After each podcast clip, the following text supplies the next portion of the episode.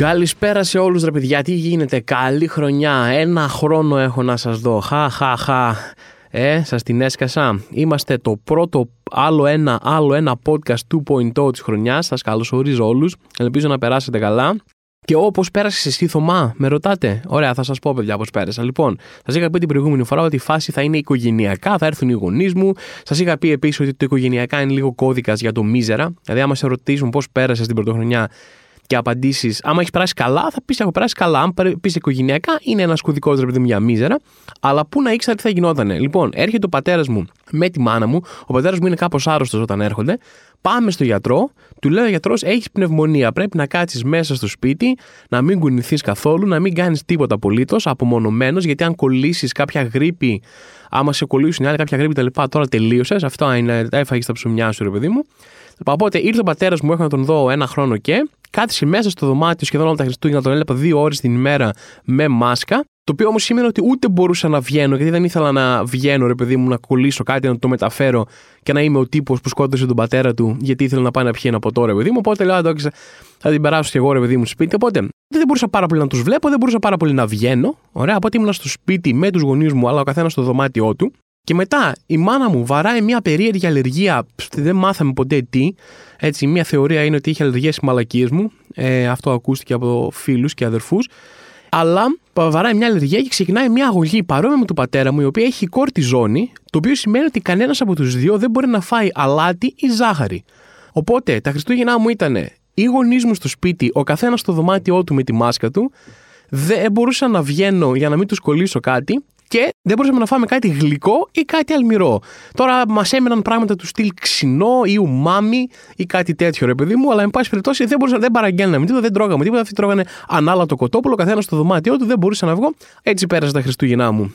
Εσείς τι άλλο, τι κάνατε, πώς είστε, βγήκατε; Δεν μπορείτε να πείτε, το δικό μου είναι καλό ρε παιδί μου. Εντάξει, τώρα να μου πεις: OK, δεν πέθανε κανένας, δεν έγινε κάτι τέτοιο, θα μπορούσε να έχει συμβεί κάτι τέτοιο. Εντάξει, δεν είχαμε αυτό, αλλά Όσον αφορά τα Χριστούγεννα, ο Θεός έφτιαξε, ο καλός Θεός έφτιαξε, ρε παιδί μου, μια απίστευτα ειδική συνθήκη στην οποία δεν μπορούσα να βλέπω ούτε τους γονείς μου που είναι στο σπίτι, ούτε να βγαίνω έξω, ούτε καν να τρώμε σαν οικογένεια κάτι. Α, κάτσα πάω να φέρω ένα ωραίο γλυκό, ένα ωραίο ψητό για τα Χριστούγεννα. Α, αυτά είναι τα Χριστούγεννα μου, λοιπόν, έτσι θα πέρασα. Λέω να κάνω τίποτα από εδώ και πέρα, τώρα που άλλαξε η χρονιά, νέα χρονιά, νέοι στόχοι.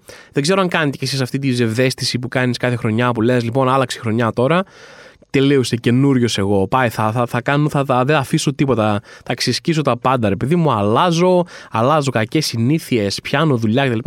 Εγώ αποφάσισα, ρε παιδί μου, το κάνω κάθε χρόνο αυτό. Κάθε χρόνο λέω λοιπόν, τελείωσε φέτος, είναι η χρονιά μου φέτος, θα κάνω αυτό, θα κάνω εκείνο. Βάζω κάτι στόχους που ξέρω δεν μπορώ να πετύχω, ρε παιδί μου. Δηλαδή, στείνω τον εαυτό μου να αποτύχει και φέτος είπα να κάνω μια αλλαγή του στυλ μικρούς στόχους. Θέλω να αλλάξω μικρές μαλακίες που κάνω ρε παιδί μου και με εκνευρίζουν ρε, ή δεν τις θεωρώ καλές ρε παιδί μου. Δηλαδή, μικρά πραγματάκια.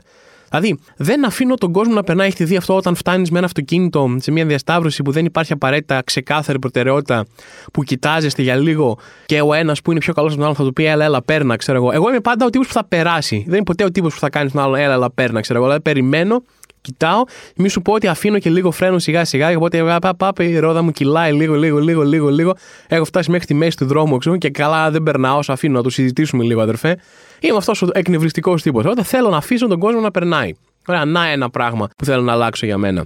Ένα δεύτερο πράγμα που θέλω να αλλάξω έτσι μικρό ρε παιδί μου είναι όταν κάποιος μου πιάσει μια κουβέντα ρε παιδί μου κάπου, έτσι από το φούρνο που σας έλεγα τις προάλλες ή ξέρω εγώ οποιοδήποτε θέλει να μου πιάσει μια μικρή κουβέντα. Εγώ είμαι συνήθως, ξέρεις, εγώ δεν θα χαιρετήσω πρώτος ποτέ. Δεν χαιρετήσω πρώτος. Είμαι, άμα πετύχω κάποιο γείτονα κτλ., θα αφήσω σε αυτό να δω, θα χαιρετήσεις εσύ.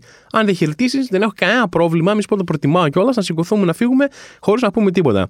Ωραία, σαν δύο ξένοι. Πώς έλεγε στο Parks and Recreation ο Ρον Σουάνσον ότι ο καλύτερος μου φίλος που είχα ποτέ στην μια δουλειά ήταν ένας τύπος που δεν μιλούσαμε ποτέ. Ακόμα και τώρα, λέει μετά από τόσα χρόνια, καμιά φορά ακόμα δεν μιλάμε ποτέ. Λέει ήταν τέλειος. Αυτό, αυτοί είναι εμένα οι καλύτεροι μου γείτονες. Αλλά αφήνω να χαιρετήσει. Και άμα χαιρετήσει, θα χαιρετήσω πίσω. Έτσι δεν είμαι άουγκανος ρε παιδί μου, θα χαιρετήσω πίσω. Αλλά μέχρι εκεί δεν θα καθίσω. Άμα θα ξεκινήσει να πιάσει μια κουβέντα ότι τι κάνατε τα Χριστούγεννα κτλ. Εγώ θα κάνω έτσι βηματάκια πίσω-πίσω σιγά σιγά και θα λέω ναι, ναι, έγινε, έγινε, έγινε. Και θα προσπαθώ να φύγω. Ε, όχι, τώρα θέλω να τα αλλάξω. Ρε, από δύο κουβέντες. Δεν θα κάτσουμε να πιάσουμε τα προσωπικά μας, ρε παιδί μου. Δεν θέλω να είμαι και. Δηλαδή θέλω να αλλάξω αυτό το δεν μιλάω καθόλου, αλλά δεν θέλω να γίνω ο τύπος που ρίχνεις μια κοινωνική μπλόφα. Του λες τι κάνεις, φίλε μου, εννοώντας πες μου ένα καλά να φύγουμε. Έτσι είναι μια κοινωνική μπλόφα. Ο άλλος μπορεί να την κάνει κόλλο όμως. Του πεις αν τι κάνεις, έπεισε άσε, ξέρω εγώ, είχα αυτά με τον αδερφό μου, προβλήματα, νοσοκομεία. Και λες, «Ε, ρε φίλε, δεν σε ξέρω τόσο. Γιατί, γιατί εξηγέσαι έτσι, γιατί, γιατί μου έκανες κόλλα αυτή την πλόφα, γιατί ανοίγεις αυτό το διάλογο τόσο πολύ. Δηλαδή, είσαι λίγο καριόλης τώρα, αυτή είναι η αλήθεια. Έτσι. Δηλαδή, ξέρεις ότι σε ρωτάω για να μου πεις καλά για να φύγεις. Δεν έχει σημασία τι, τι σου συμβαίνει στη ζωή σου. Μπορεί να έχουν πεθάνει όλη η οικογένειά σου σε ένα δυστύχημα με αυτοκίνητο. Δεν έχει σημασία. Όταν σε χωρίς να σε ξέρω, σε ρωτάω τι κάνεις, λες καλά και προχωράμε. Εντάξει. Ή υπάρχει και το άλλο. Εντάξει, δεν σου λέω να πεις καλά με το ζόρι. Μπορείς να πεις ένα Α, γάμισε έταξο, να πεις κάτι τέτοιο. Να σε κοιτάξω εγώ να σου πω Ε, έτσι είναι, τι να κάνουμε, έτσι όπως μας έχουν κάνει. Θα το αφήσω έτσι ασαφέ ποιοι είναι αυτοί που μας έχουν κάνει τα πράγματα. Αλλά πάντα πιάνει, επειδή μου νιώθει ο άλλος ότι Α, με καταλαβαίνει αυτός. Ωραία, και προχωράμε. Ένα άλλο πράγμα έτσι μικρό που θέλω να αλλάξω είναι να θέλω να σταματήσω να είμαι σπάταλος. Είμαι πάρα πολύ σπάταλος, παιδί Είμαι ο τύπος που αγόρασε ένα τάμπλετ, ας πούμε, πέρσι ε, προς το τέλος της χρονιάς αγόρασα ένα τάμπλετ γιατί ήθελα ένα τάμπλετ. Το είδα, δεν μου άρεσε και την ίδια, όλη ήρθε δηλαδή το παρέλαβα και το είδα και δεν μου άρεσε πάρα πολύ. Παράγγειλα ένα δεύτερο. Να πω εντάξει, αφού πλήρωσα, αφού πλήρωσα λεφτά, θέλω να πάρω ένα τάμπλετ που μου αρέσει. Οπότε πήρα ένα δεύτερο τάμπλετ. Και θα μου πεις κάτι, το έχεις τόσα λεφτά να παίρνεις δύο τάμπλετ και να μην σε νοιάζει. Όχι, δεν έχω. Αυτό είναι το θέμα. Εκεί έγκυται η σπατάλη έτσι, σπάταλος είσαι μόνο όταν είσαι φτωχός. Άμα είσαι υπερπλούσιος, ό,τι και να κάνεις, είσαι σπάταλος, είσαι μάγκας. Δεν θα δει κανένας ένα δισεκατομμυρίουχο στο δρόμο ε, με τη Λαμπουργκίνη να μπει στη βίλα του μέσα που είναι 6 ε, ε, εκατομμύρια τετραγωνικά και θα πει Ω, τι σπάταλος είναι αυτός. Όχι, θα πει Ω, τι πλούσιος είναι αυτός. Σπάταλος είσαι όταν είσαι φτωχός και χαλάς λεφτά. Δηλαδή, πράγματα του στυλ δεν κλείνω ποτέ φώτα, ρε παιδί μου στο τέτοιο. Έχει αρχίσει τώρα τελευταία έχω μπει στη φάση να πάω να κλείνω φώτα. Να, α, σε, γιατί είναι, είναι το φως αναμένο σε εκείνο το δωμάτιο. Θυμάστε όταν ήσασταν μικροί που βρίσκατε τον πατέρα σας περίεργο, περχόταν και έλεγε Γιατί έχει όλα τα φώτα ανοιχτά; και έκλεινε. Και έλεγε Α, τι περίεργος είναι ο πατέρας μου, Ω, βλάκας. Ε, δεν ήταν περίεργος. Απλά πλήρωνε αυτός. Αυτή ήταν η διαφορά, ρε παιδί Πλήρωνε αυτός το ρεύμα. Τώρα που πληρώνεις εσύ, αρχίζεις και λες, Οκ, 800 ευρώ διμηνία το ρεύμα, έτσι δίνουν 400 ευρώ για το ρεύμα, σχεδόν σαν να, σαν να πληρώνω ενοίκιο, ρε παιδί μου, έτσι, για το ρεύμα. Θα κλείσω κανένα φως. Α, είχε δίκιο ο πατέρας μου. Έφτασα, έφτασα στο σημείο ηλικιακά που λέω, Ναι, είχε δίκιο ο πατέρας μου το ρεύμα, ας πάω να το κλείσω. Και ένα άλλο πράγμα έτσι, το οποίο ακούγεται ίσως όχι τόσο μικρό, ρε παιδί μου, είναι να αλλάξω λίγο τη σχέση μου με το φαγητό. Δηλαδή το είδα και μέσα στα Χριστούγεννα αυτό το πράγμα. Τρώω σαν δουλειά, δηλαδή, ειδικά μέσα στα Χριστούγεννα, πούμε, που όταν έχεις μια αφορμή να φας παραπάνω, λες, Ε, είναι γιορτές τώρα και τώρα. Όχι, θα πει είναι γιορτές; Επειδή είναι γιορτές, τι φάση γίνεσαι βουλημικός, ξέρω εγώ. Δηλαδή, ε, έτρωγα σαν να ήταν δουλειά, ρε παιδί. Δηλαδή, πάει αυτό το. Α, αν πεινάσω, θα φάω κάτι. Εδώ ήμουν με το ρολόι στο χέρι, τίποτα κανονικά, πενθήμερο 8 έτρωγα. Δηλαδή, περίμενα να περάσει ένας αποδεκτός χρόνος ανάμεσα σε δύο γεύματα. Έλεγα τι ώρα έφαγα, δύο. Ε, τώρα είναι 4,5. Μπορώ να φάω κάτι ακόμα. Πεινάω. Όχι. Σιγά. Τι είναι, η πείνα είναι δευτερεύουσα. Εδώ πέρα το θέμα είναι να βγαίνει δουλίτσα. Δουλίτσα να έχουμε, ξέρω εγώ. Οπότε πείνα μετά από δύο ώρες. Α, έπαιρνα, ξέρω εγώ, με το ρολόι. Α, δεν, δεν υπήρχε πείνα. Δεν υπήρχε πείνα. Ποτέ έχω να νιώσω πείνα ε, μήνες. Δεν, δεν, το θυμάμαι αυτό το συνέστημα. Κάνε, παιδί μου. Είναι φάση φαγητό, πέρασε λίγη ώρα φαγητό, πέρασε λίγη ώρα φαγητό και αυτό θέλω να αλλάξω λίγο τη σχέση με το φαγητό. Δηλαδή, καλό θα ήταν να προλαβαίνω να πεινάσω και καμία φορά, ρε παιδί μου. Αυτά, τέτοιου είδους μικροπραγματάκια, ρε παιδί μου, νομίζω είναι πιο ρεαλιστική, μικρή στόχη να αλλάξει λίγο συμπεριφορές. Αυτά τα, Ω, θα γίνω φέτος φέτες. Α, θα κάνω εκείνο, θα, θα γίνω πλούσιος κτλ. σω φτιάχνεις έναν απίστευτα δύσκολο στόχο και απλά απογοητεύεσαι, ρε παιδί μου.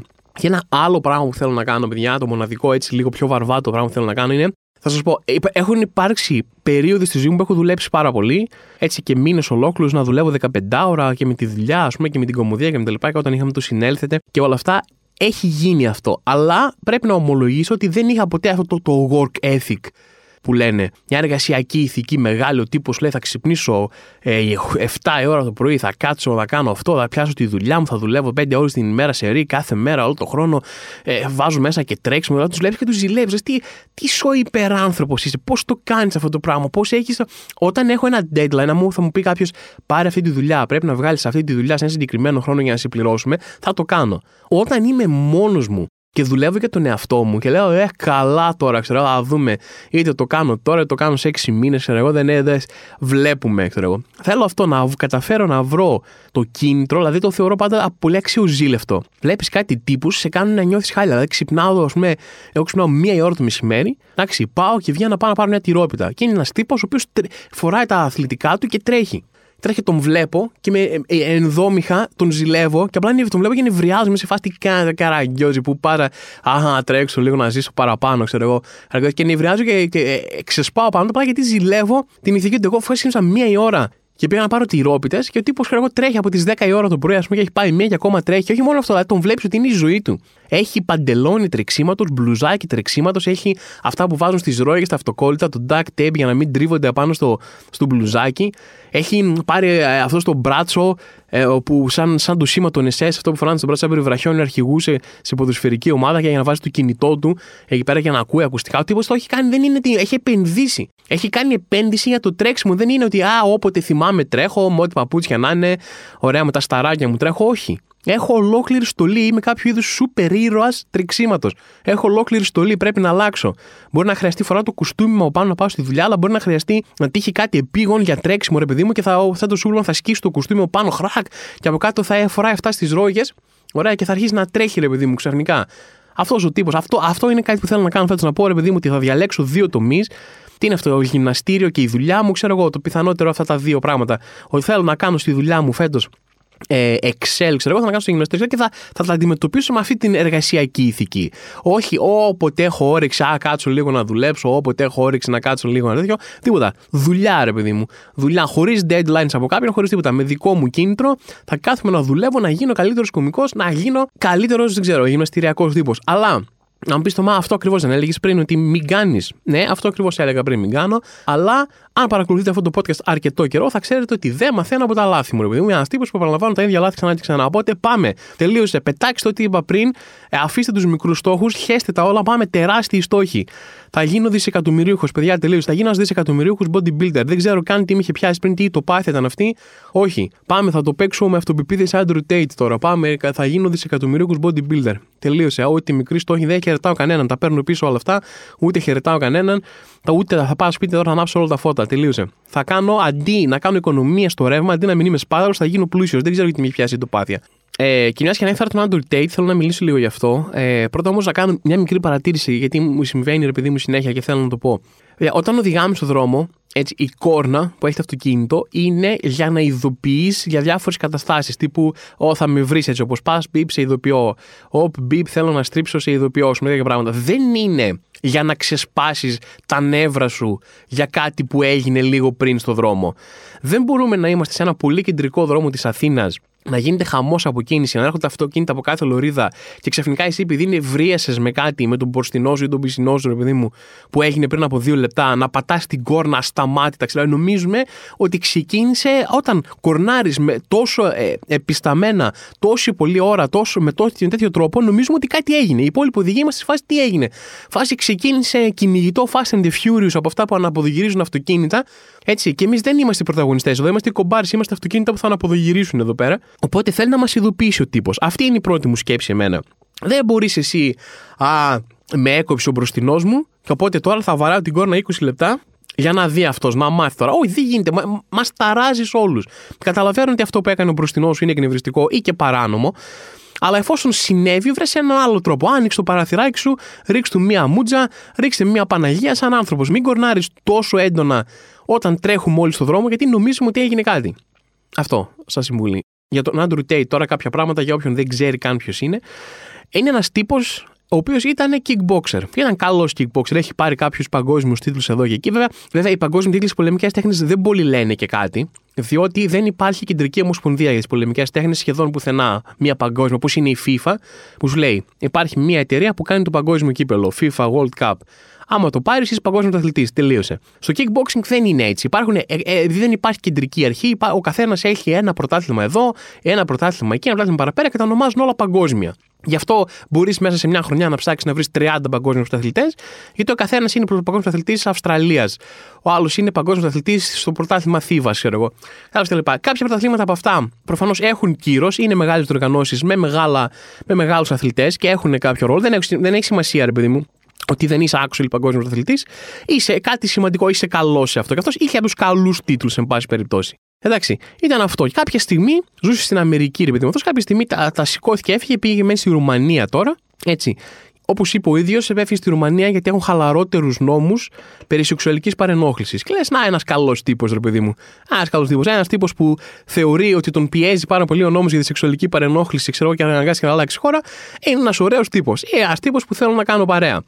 Και η όλη του φάση τώρα είναι ότι έγινε celebrity persona στο ίντερνετ έτσι, πουλώντας ένα μάτσο να γυρίσουμε τους άντρες πίσω που γαμούσαν και έδερναν και οι γυναίκες είναι τίποτα και να τους φέρεις έτσι και μην κλαις για τη μοίρα σου, σήκω πάνω, κάνε δουλειά, κάνε αυτό, ε, ρίξτε μπουνιές ρε παιδί μου στις δουλειές, όλα όπως έκανα στο kickboxing, έκανα μπουνιές σε κόσμο, έτσι αντιμετωπίζω και τις δουλειές μου, ρίχνω μπουνιές στις επιχειρήσεις μου και ξεσκίζω ρε παιδί μου, είμαι άντρας και πουλάει αυτό το πράγμα. Έτσι, το οποίο πάντα, μα πάντα, μα πάντα όσο απλουστευμένο και να είναι, όσο παλιό και δοκιμασμένο να είναι, θα πιάνει, θα έχει ένα κοινό. Θα είναι άντρες, θα λένε Α, μα καλά τα λέει αυτός. Οι γυναίκες είναι καριόλες και εγώ είμαι μάγκας και άντρας και πρέπει να κάνω αυτό για να γίνω. Δηλαδή, πάντα θα πιάνει αυτό. Οπότε έκανε ένα τεράστιο κοινό έτσι, ο τύπος τους τα παίρνει κανονικά, κοροϊδεύει κόσμο. Έφτιαξε, ένα, έφτιαξε μια ε, ιντερνετική οργάνωση, ε, τους ε, hustlers, πώς τους λένε, ας πούμε, οι οποίοι πληρώνεις για να σε κάνει εκατομμυριούχο. να σου μάθει τα μυστικά, ρε, να σου μάθει πώ οι γυναίκες είναι σκουπίδια και πώς οι άντρες γαμάνε και πρέπει να είσαι άντρας με όλα για να μην κλε, για να μην έχει κατάθλιψη και αυτά είναι φλόρικα, ρε, κτλ. Αυτή είναι, επειδή μου, η φιλοσοφία του Andrew Tate, έτσι. Ο τύπος δεν είναι βλαμμένος, ενώ είναι έξυπνος, ξέρει τι κάνει, ξέρει που στοχεύει, ξέρει να μιλήσει, αλλά έχει, πουλάει πάρα πολύ επειδή αυτό το στυλ. Δεν ξέρω καν αν είναι αληθινό αυτό το στυλ που πουλάει ή αν είναι, ξέρεις, για το, για το buzz που έχει δημιουργήσει. Και αυτός ο τύπος, έτσι, αυτός ο τύπος τώρα, όπου είναι, ο, λέει το αποκαλεί τον εαυτό του top G, ότι είναι ο μεγαλύτερος χάστερ, ξέρει πώς να φερθείς στις γυναίκες, ξέρει πώς να σκίσει, να βγάλει λεφτά, όπου και να τον βάλεις 5 ευρώ να του δώσεις και να τον πετάξεις, ρε παιδί μου, μέσα σε μια, σε μια ζούγκλα, ξέρω εγώ, θα γίνει δισεκατομμύριο θα του γιατί γαμάει και δέρνει, ρε παιδί μου. Έχει αυτό το ύφος και αυτό το στυλ.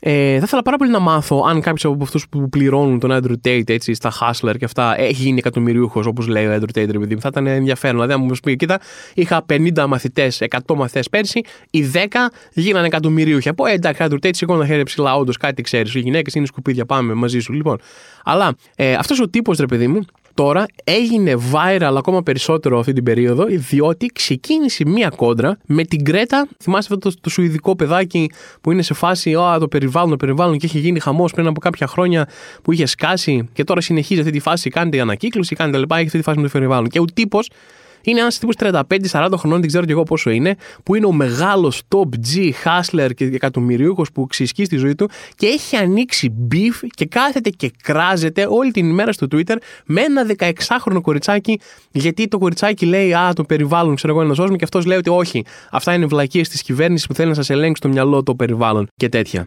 Και κάτι και κράζεται, ξεκατηνιάζεται. Δεν είναι ότι δίνει, α, απαντάω σε αυτήν, ξέρω εγώ, κάτι σοβαρό, της λέω, ξέρεις τι αυτό και το. Όχι, όχι, κάτι και ξεκατηνιάζεται.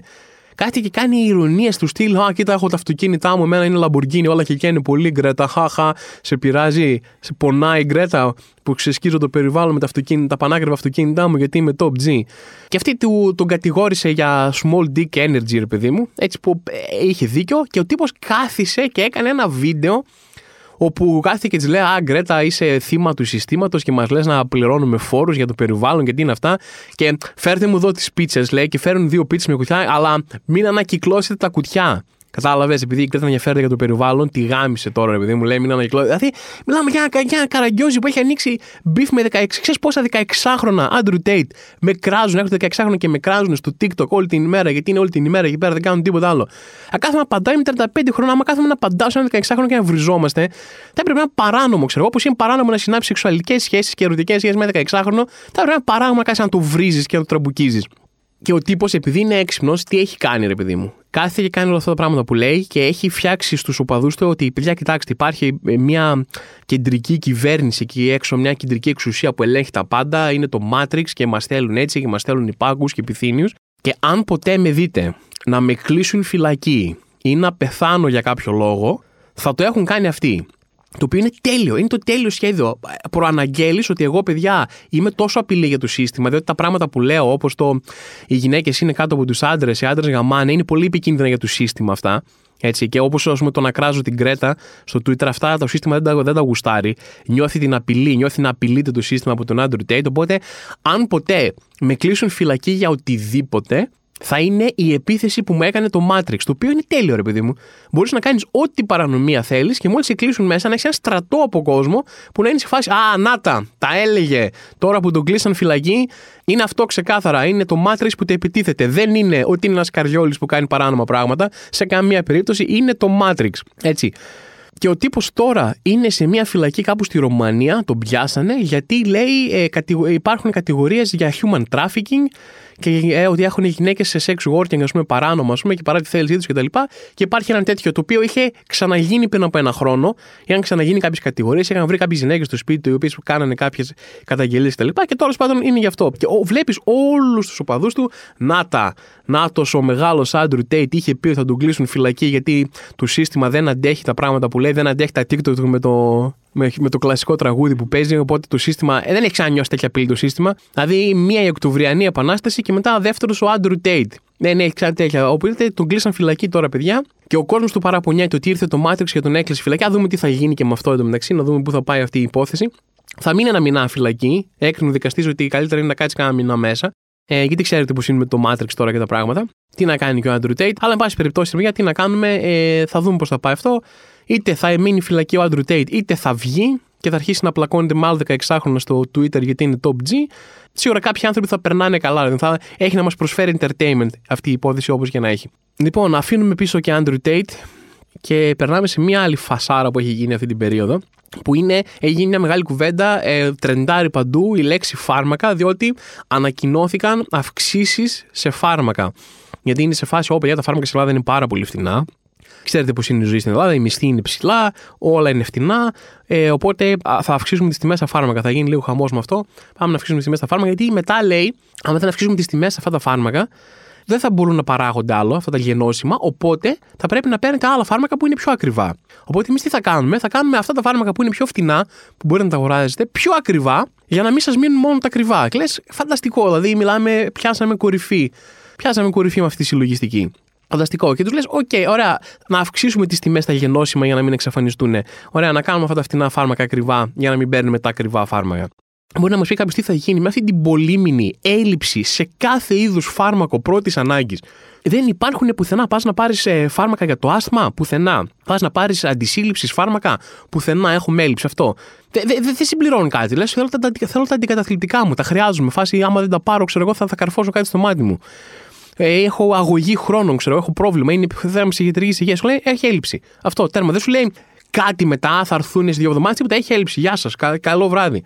Δεν υπάρχουν. Θε να έχεις αντισύλληψη, ξέρω γιατί φοβάσαι για εγκυμοσύνη. Δεν έχουμε. Τι να κάνουμε. Κάνε παιδί τώρα. Να λες το παιδί σου αυτή την ιστορία. Να λες Γιωργάκη, λοιπόν, σου έχουν πει ποτέ πώς γεννήθηκες. Ναι, ε, δεν υπήρχαν φάρμακα για αντισύλληψη και γεννήθηκες. Αυτή είναι η ιστορία. Δεν είχες μηνέλ το φαρμακείο. Τι να κάνουμε τώρα. Έχει καταδείξει δεν υπάρχουν ντεπών. Δεν υπάρχουν ντεπών maximum. Πας να πάρεις ντεπών και δεν υπάρχουν ένα απλό παυσίπονο. Δεν υπάρχει πουθενά.